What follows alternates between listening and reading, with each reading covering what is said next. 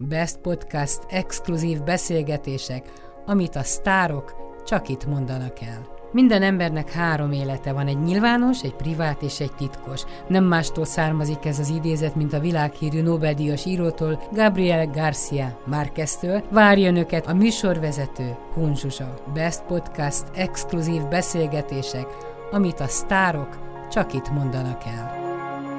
A podcast Igen. vendége Szinetár Miklós, nagyon örülök, hogy újból tudunk beszélgetni, és mindig itt van nálam a 88 című könyve, itt ilyen kis kézikönyvé változott a táskámban, de azért azóta eltelt egy év, és most már betöltötte a 89. évét is.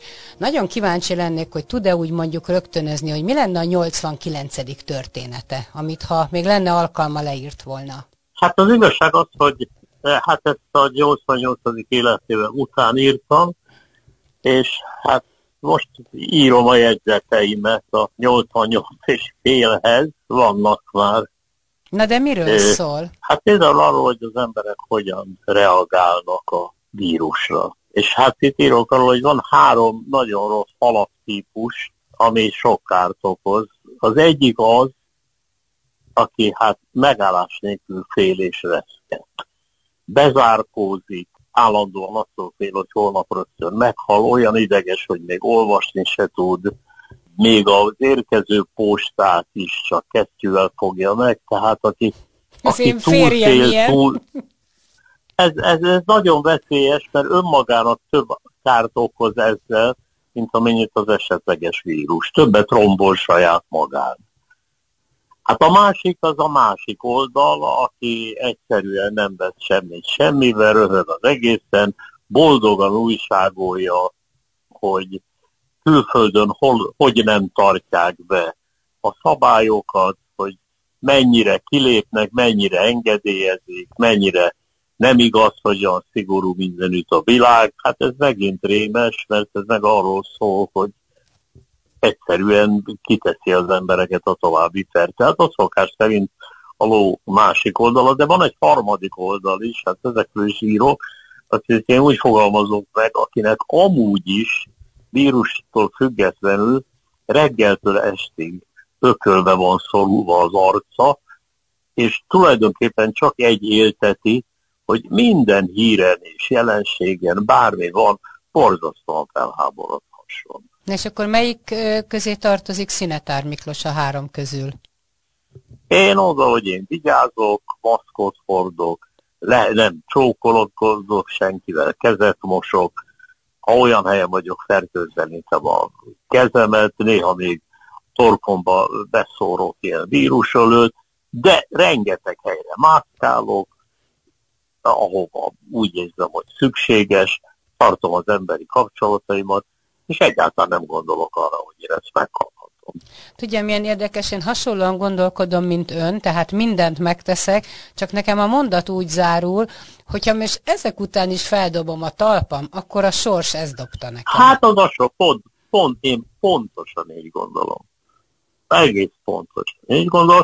Még azt is gondolom, hogy ha majd el fog múlni a vírus, és minden megint rendbe lesz, azért akik félni szoktak, azok továbbra, fog, továbbra is fognak félni legfeljebb mástól, akik be akarják mindenáron bizonyítani, hogy nem úgy van a dolog, ahogy mondják, azok továbbra is kaszagnak majd azon, és akik fel akarnak háborodni reggeltől estig, azok reggeltől estig fel fognak háborodni. Úgyhogy hát ezek ilyen nem szerencsés típusok. Olyan érdekes, tudja, hogy mindig a haláltól szoktunk félni, és nekem mindig nagy kérdés, hogy vajon mikor ér véget az élet. Ön most 89. évét betöltötte, szellemileg, fizikailag, sok szempontból nagyon-nagyon jó állapotban van, tehát itt teljesen mindegy, hogy hány éves, és akkor tudok ellenpéldát mondani olyan 40 évest, aki már akkor, akkor temeti magát, mert ha van baja, ha nincs baja, de örökké sopánkodik. Tehát a méltóságteli életet kellene kihangsúlyozni, mert azt hívnám én életnek? Hát nézze, én ezzel a problémával hát egyrészt nem foglalkoztam, az egy statisztikai bizonyosság, hát egyszerűen statisztikai tény, hogy 89 után az embernek már elég kevés van hátra. Ez, ez, ez, ez már csak így van. Nagyon sokat nem foglalkozom bele. nagyon kedvenc mondásom az, amit a Pilinszki mondott, ki azt mondta, hogy nem félek a haláltól, mert eddig még mindenkinek sikerült. igen, ez, ez egy... Igen, igen. Igen, igen, hát ebben igaza van. Na akkor egy kicsit visszatérve a könyvre, vannak itt pikáns fejezetek, nagyon sokat ír természetesen a rendezésről, színészekről, szakmájáról, de van egy olyan mondat, hogy a, a közönség az előadásra kíváncsi, és még mohóban a szereplők magánéletére. Hát én is kíváncsi vagyok Szinetár Miklós magánéletére. Szinte nyitott könyv, mert olyan nagy titkok persze ebben nincsenek, ami nekem talán inkább titok, vagy nem is beszélt olyan nagyon sokat róla, a gyerekkoráról, hogy, hogy olyan sokra vitte, a világot bejárta, a világon rengeteg helyen rendezett, ami kevés embernek adatott, meg igazgató volt, operaház, televízió. Tehát olyan gyönyörű ez az életmű, és mondjuk, hogyha gyerekkorában valaki ezt mondja önnek, akkor szerintem el se hiszi. Biztos, hogy nem hiszem el. Biztos, hogy nem hiszem el, és azt mondom, hogy hú, hát ez gyönyörű, de hát hogy mondjam, visszatekintve valóban én is tulajdonképpen nagyon elégedett vagyok, teljes, teljes, teljesen rendben van. De nem kik voltak többre. a szülei? Tehát egy, egy értelmiségi családba született? Hát igenis, meg nem is. Igenis, meg nem is, mert a szüleim elváltan éltek. Az édesapám egy orvos volt, nagyon magas értelmiség, igen, okos, értelmes, művelt ember. Az édesanyám viszont nem.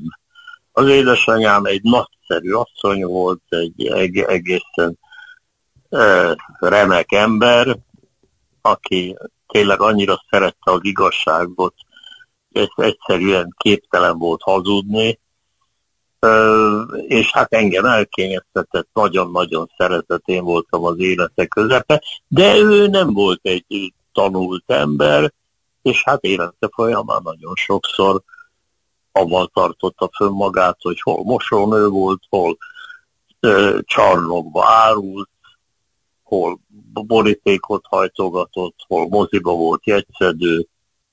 És hogy Tehát... került össze egy, egy jó nevű orvos és az édesanyja? Hogy hozta őket össze? A ne, nem, jó nev, nem jó nevű orvos, amikor összekerültek mind a kettő, még nagyon-nagyon fiatalok voltak, és apám még nem volt orvos ja, egyáltalán. Egy házba laktak. Uh-huh. Egy házba laktak, összeházasodtak, aztán elváltak. De ez érdekes, hogy az édesanyjáról még mindig többet mesélt, mint az édesapjáról. Mit jelentett Mert az? beleéltem, hát mert beleéltem, ő nevelt, nála maradtam, hát ez természetes. És milyen volt a kapcsolata az édesapával? Jó, jártam hozzá, és rengeteget tanultam tőle, szóval, hogy mondjam, a vele való beszélgetések, azok egy életre megmaradtak bennem azt kell mondanom, hogy egy csomó minden, ami hát bennem intellektuálisan van, azt az apámtól kaptam. És otthon az édesanyjánál az jellemző volt, hogy mondjuk több száz vagy ezeres ö, könyvektől roskadt a könyvespolc? Nem, egyáltalán nem volt. Én könyvtárba jártam. Könyvtárból kölcsönöztem ki a könyveket, és azokat olvasott. A Királyi Pál utcában volt egy könyvtár, oda beiratkoztam, nem volt otthon sok könyv. De akkor volt egy ilyen belső igénye, hogy művelt, intelligens legyen?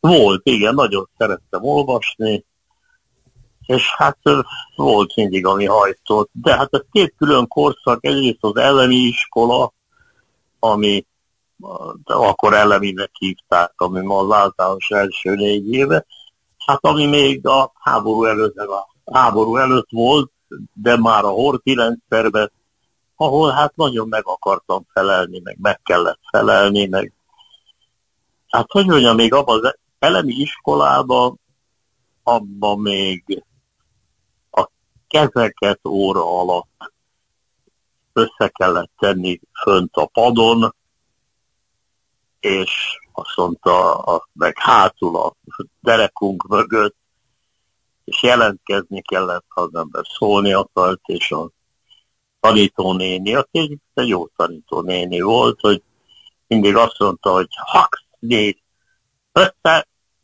lét hátul.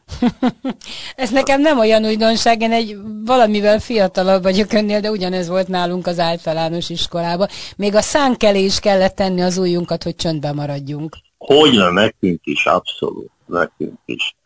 Nekünk. Ja, volt olyan tantárgy is az elemiskolában, hogy beszéd és értelem gyakorlat. Uh-huh. Amit én azt mondom, hogy inkább azt úgy kéne hívni, hogy engedelmesség tanulás.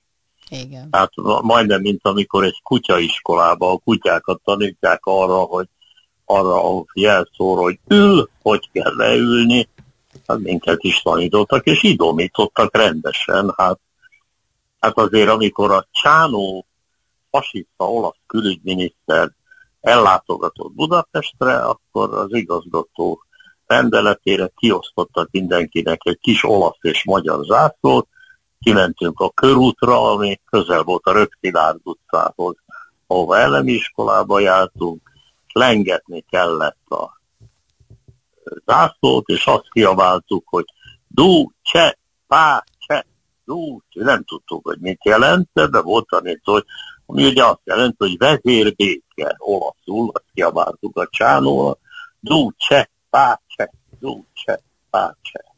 És érez valamit, vagy érzett valamit, hogy most a lelke nagyon megsérült, hogy nem tudom... Nem, én persze nem sérültem meg. Hát azt mondták, hogy ö, lenges kollektapadás volt a feladat. Hát egy gyerek, hát a, a kutya sem érett sérelmet attól, amikor azt mondják neki, hogy ül. Egy gyereket mindenre lehet idomítani, hát nézze meg a híradókat és szakorreában. Igen. És mondjuk, amikor Rákosi pajtásnak kellett tapsolni és éjjenezni, még akkor is ott volt? Vagy akkor már... Hát nem, akkor már, föl, akkor már felnőtt, akkor már lényegesen felnőtt voltam, akkor már lényegesen fel volt. De azt kell mondanom, hogy 45-től úgy 49-ig nagyon lelkesen tapsoltam a Rákosi eltársnak, elragadtatva. Aztán 49 után amikor jöttek a perek, akkor elkezdett meg, amikor hát, hogy mondjam, a fős, én az gimnáziumban ott egy kommunistának számítottam. Tehát József Attilát szavaltam, meg forradalmár voltam. E, a főiskolán pedig egy kispolgárnak számítottam, akit a munkásosztály üldöz úgyhogy ott már nekem más volt a helyzetem és a szerepköröm.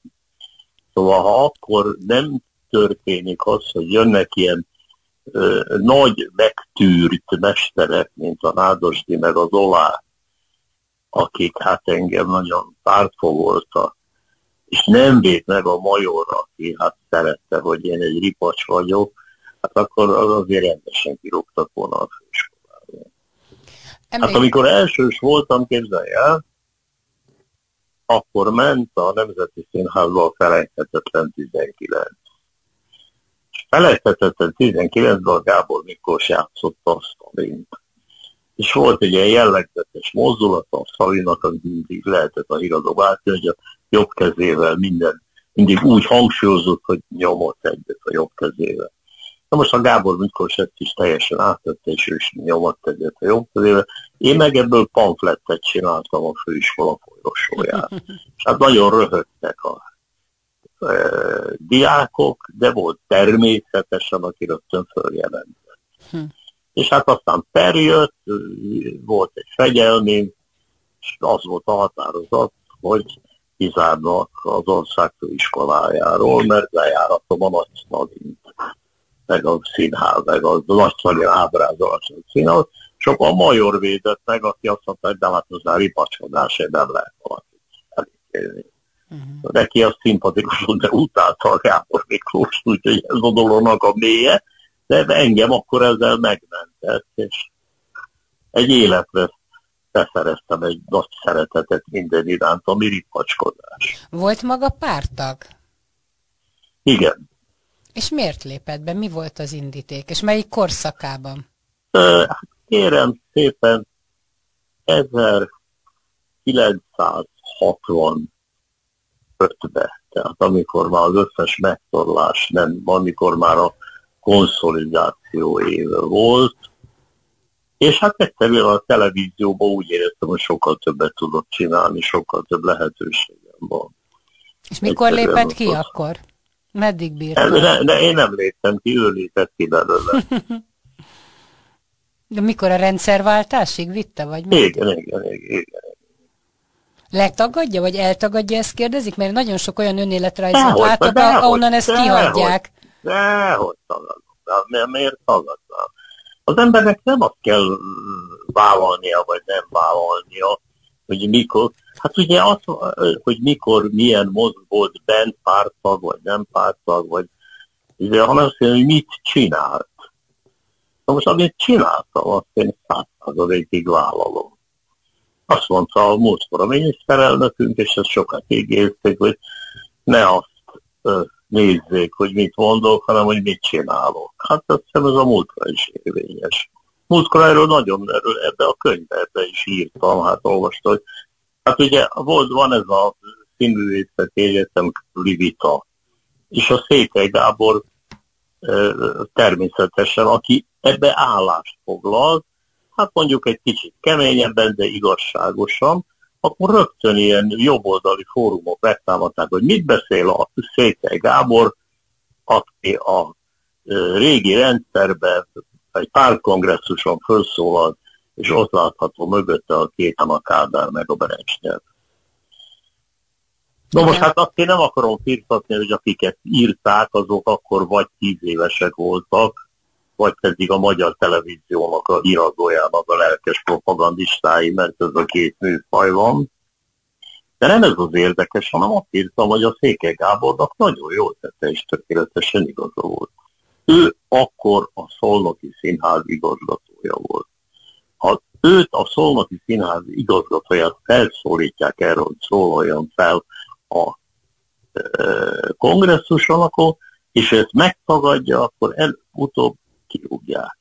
Ha őt akkor kirúgják, akkor nincs módja arra, hogy számtalan olyan remek előadást hozzon létre, ami a zsarnokság ellen szól, ami a diktatúra ellen szól, ami a szabadságról szól, és ez óriási dolgokat csinál. Hát hogy viszonyul ez a kettő egymást? Fölszólalna és. De mi volt az eredmény? Mi az, amit ennek eredményeként végrehajtott. Úgyhogy nem, abszolút semmi. Igaza van. Ha mondjuk... ha az, emberek, az emberek akkor van szégyelni valója. És akkor tényleg szégyelni, és elszámolni valója van, ha olyat csinál, amit nem vállalhat. Hát, hát volt meg, hogyha a saját érvényesülése miatt lép be bizonyos helyekre, vagy mond dolgokat, én azt azért nagyobb bűnnek tartom. Ha közössége hát, az és az ügy azért, érdekében... Azért, azért, azért ott se közömbös az, hogy ha már érvényesült, akkor mit csinál. Szóval az emberek mérleget számomra, az mindig a cselekedeteikben van, és, annak, és főleg a cselekedeteik eredménye. Igen. Főleg, hogy csak mit eredmény, hány embernek használ. Színházi területen például Gáspár Margit annak idején, hát na, ő, ő nagyon meggyőződéses híve volt a, a Rákosi rendszernek, és igencsak kommunista volt, ez vithatatlan. De az is vithatatlan, hogy rengeteg színész megmentett az Ajtai Andortól a Mezei Márián át a Latabár Kálmánig, akikre mindre azt mondták, hogy kispolgári szemét el kell őket távolítani a színház életből. Ezeket mind megmentette. Na most ez nyom többet aladva, vagy azt, hogy szerette a Rákosi? Igen, igaza van teljesen, igaza van. Ha mondjuk most kapna egy olyan felkérést, hogy vállalja el, már nem is tudom, hogy hogy hívják, a művelődési vagy kulturális posztot, elvállalna, legyen miniszter, mint ahogy megbízott, nem tudom, a Görgényi megbízott miniszter volt az Artúr, Görgei Artúr. Elvállalná? Mondjuk ő egy évig bírta, azt hiszem. Nekem mindig minden attól függ, hogy elvállalom hogy mit csinálhatok, mik a tényleges lehetőségeim. Ha van tényleges lehetőségem használni, ha van tényleges lehetőségem dolgokat csinálni, akkor mindent elvállalok. Ha nincs lehetőségem, akkor semmit. És gondolom ez az egész életére igaz volt. Hát nagyjából igen. Van egy érdekes fejezete az a címe, hogy fontos a hit, a pénz, a politika, de még mindig a szex tudja a legőszintébb érdeklődést felkelteni. Ez olyan érdekesen hangzott, mikor csak a címet olvastam az ön szájából. Mindenki olyan, olyan csinyán bánik a, a szex témájával. Hát ez, ez, hogy mondjam, egyszerűen ez ilyen gyakorlati tapasztalat. Hát tényleg, amikor ott is megírtam, hogy hát eljutottam Isztambulba, és ott voltam a Topkapiba, a szultánok rezidenciáján, és tényleg láttam, hogy gyönyörű épületek, gyönyörű műtárgyak, és alig lézengenek a nézők, ezzel szemben hosszú sor áll a, a, annak a bejáratánál, ahol a szultán feleségei voltak a hárem. Holott ez egy eléggé érdektelen semmilyen épület. De az emberek fantáziáját ez biztatja. Hát azért mindig, bármikor ez olyan borzasztó dolog, elkezd valaki, a bonckor hallottam, hogy egy filmet akartak csinálni egy nagy magyar személyiségről, akiről tényleg érdemes a filmet csinálni, a Matthias Gáborról, aki hát a magyar szőléket, tehát részben megbentette, részre elterjesztette az egész világon. Szóval egy ilyen nagyon nagy világi figura volt, ebbe is éltek, és a részlet a politikusság. Valami, de a családot szeretné, ha valami filmet csinálnak, és folyton abba ütközik, hogy hát bele kell tenni valami szexet, valami szerelmi vonalat, hát anélkül nem nézi meg a néző. Hát, hogy mondjam, ez, ez egy ősi dolog. Igen. Ugye a Biblia egy elég nagy történet. Az, hogy a Mózes kivezette a zsidókat Egyiptomból, az úgy, ahogy olyan elejét hogy egy napig lehet mesélni, az egy nagyon nagy történet.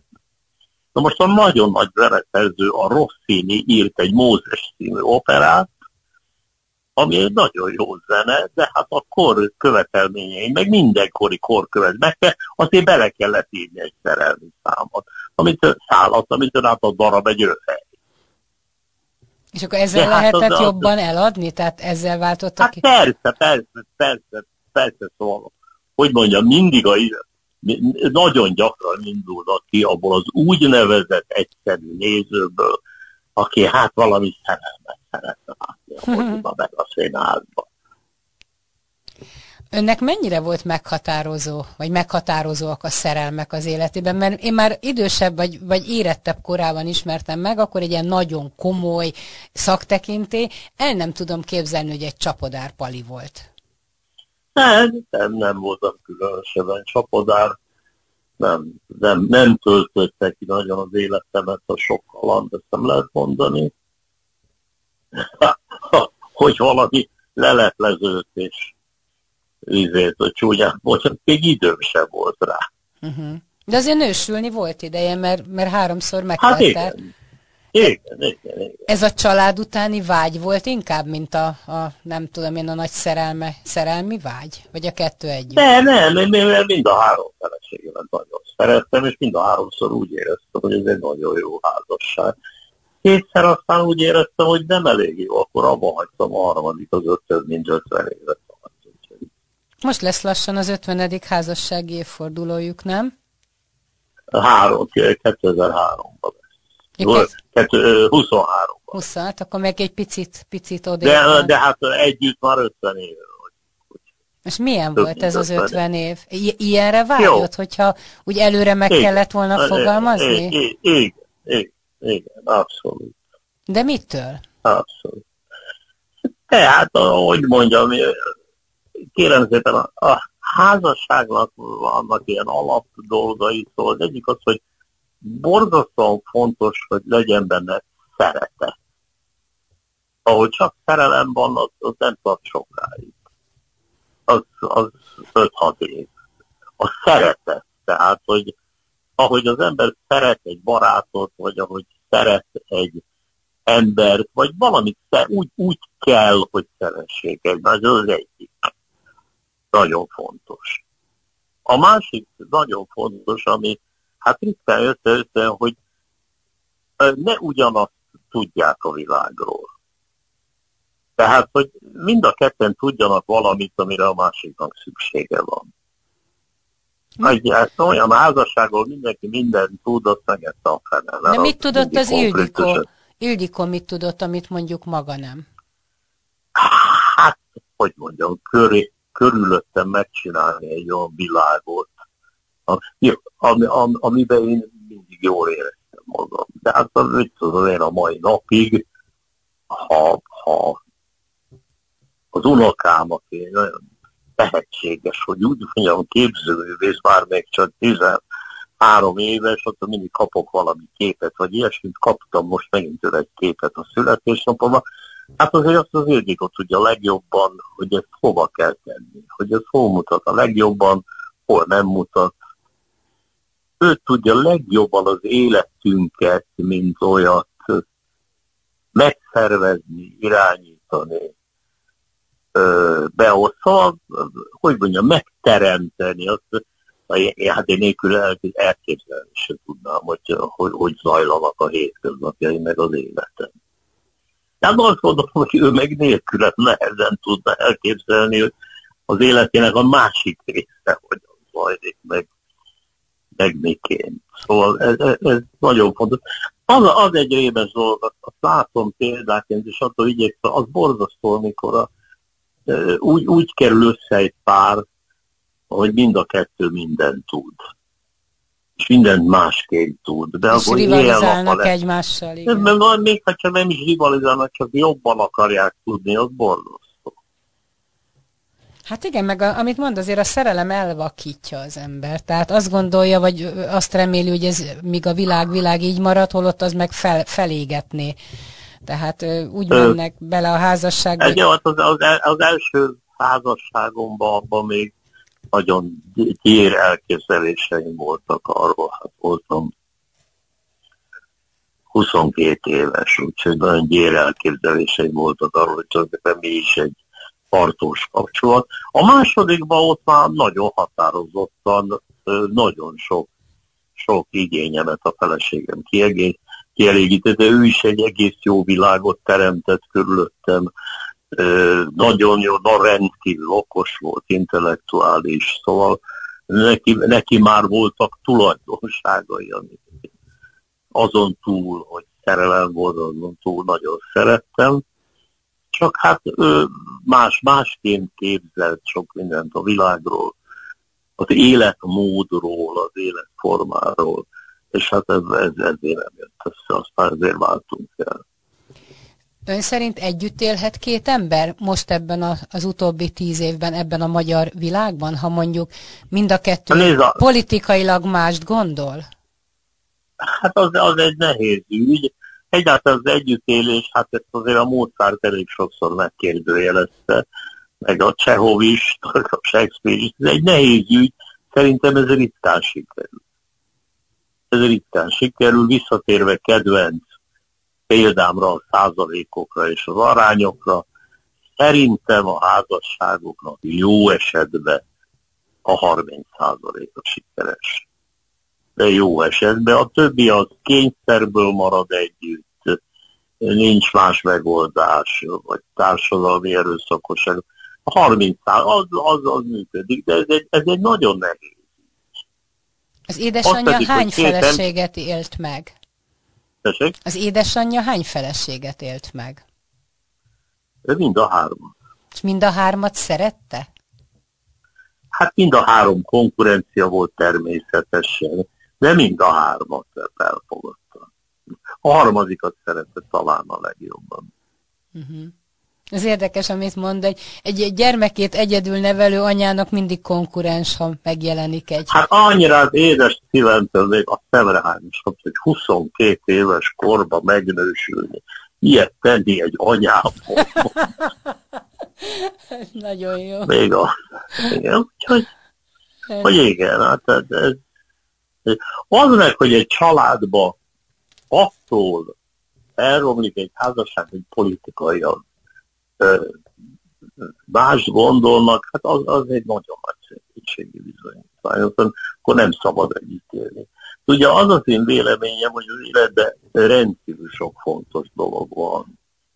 Na most ehhez képest, bocsánat, hogy a kifejezés fogom használni, hát azért a politika, vég, a politika végül is egy lószar. Igen. Hát az, az az, ami az életben olyan fontos, ha az a fontos az életben, hát akkor megette a fene azt a kapcsolatot. Hát igen, de van azt hiszem egy olyan indián mondás, lehet, hogy rosszul idézem, hogy az a, az a láng kap, vagy az a tűz ég, amit táplálnak. Tehát most már jó ideje ezt a tüzet táplálják bennünk, hogy a politika, a politika, a politika, tehát ez nem véletlen szerintem.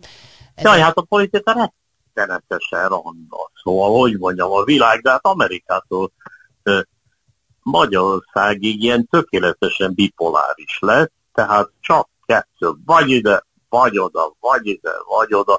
Zárójelbe jegyzem meg, hogy a bipolaritást egyébként egy betegségre is használják.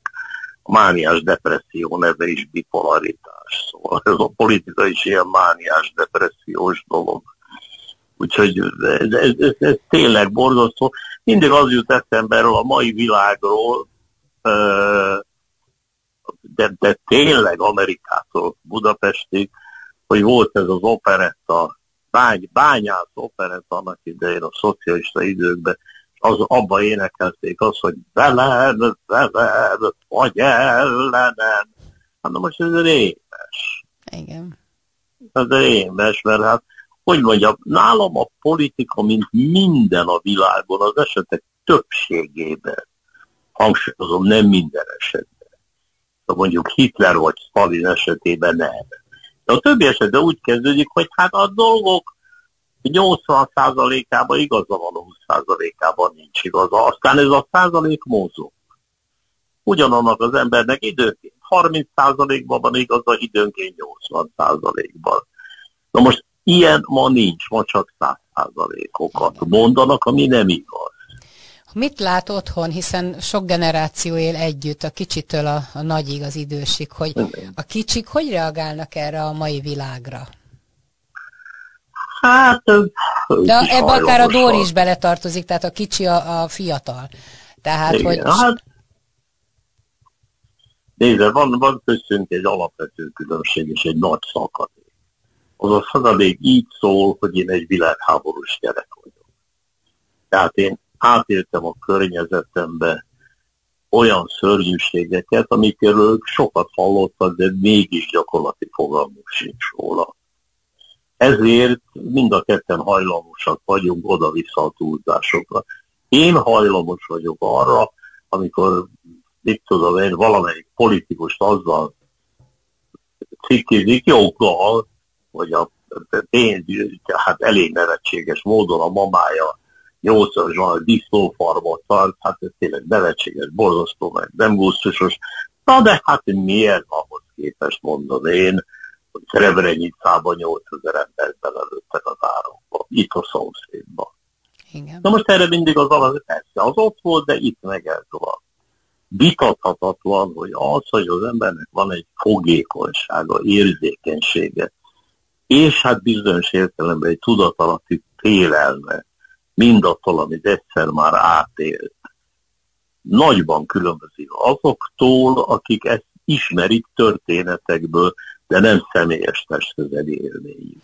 Én néha azt mondom, hogy amikor ekkora nagy politikai csatározás van, és, és esetleg egy forradalom vagy egy háborúba belóg a lábunk, akkor a tévéből ilyen reklám spottok szerűen kellene azokat a felvételeket mutatni, hogy mit hoz egy, egy, egy fegyver, egy háború az ember életében. Tehát azt se tudjuk, hogy, hogy, hogy mivel játszunk, amikor, amikor vagdalkozunk. Hát igen, hát mondok egy aktuális példát, amivel most játszanak. Hát ami, ami engem is felháborít, csak hát jó, hát aztán én is megol Hát, hogy csinálják ezt a, a Magyar Nemzetben most megjelent egy cikk, ami Budapest hősvédőiről beszél 1945-ben, meg csinálják ezeket az emléktúrákat.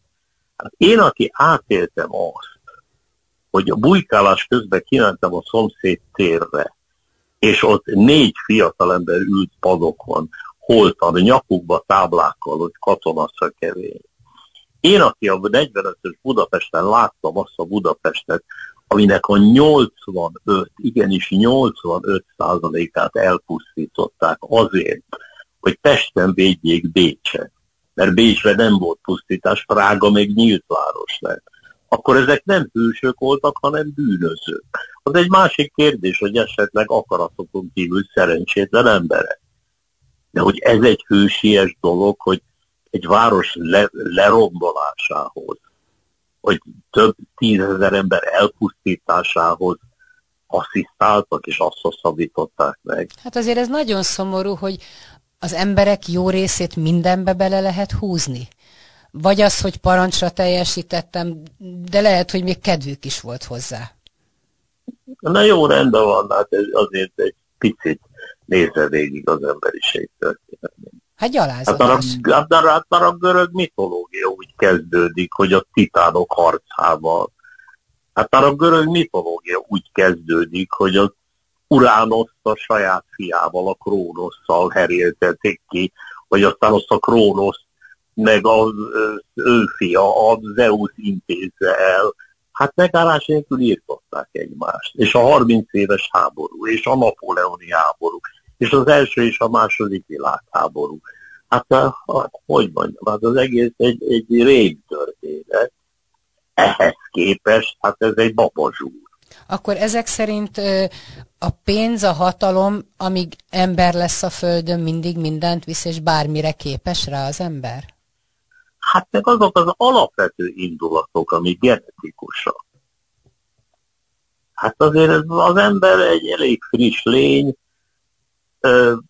írott történelme, amit tudunk róla, mindössze 6-7 ezer év. Hát egy csomó dolog még miközben őrületeset fejlődött a civilizáció, a technika, közben hát egy csomó dologot genetikusan még a kezdeteknél tartunk.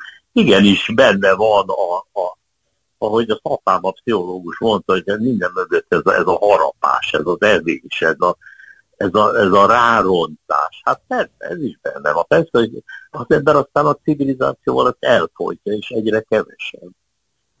Miután De... maga is csak ember, érzett valaha olyat, hogy meg tudna ölni valakit?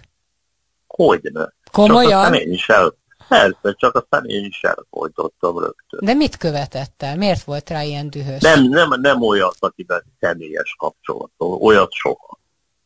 Olyat soha, hogy egy XY-t megöltem volna. De hogy valakit láttam a iradóban, vagy hallottam, hogy mit csináltott, igen.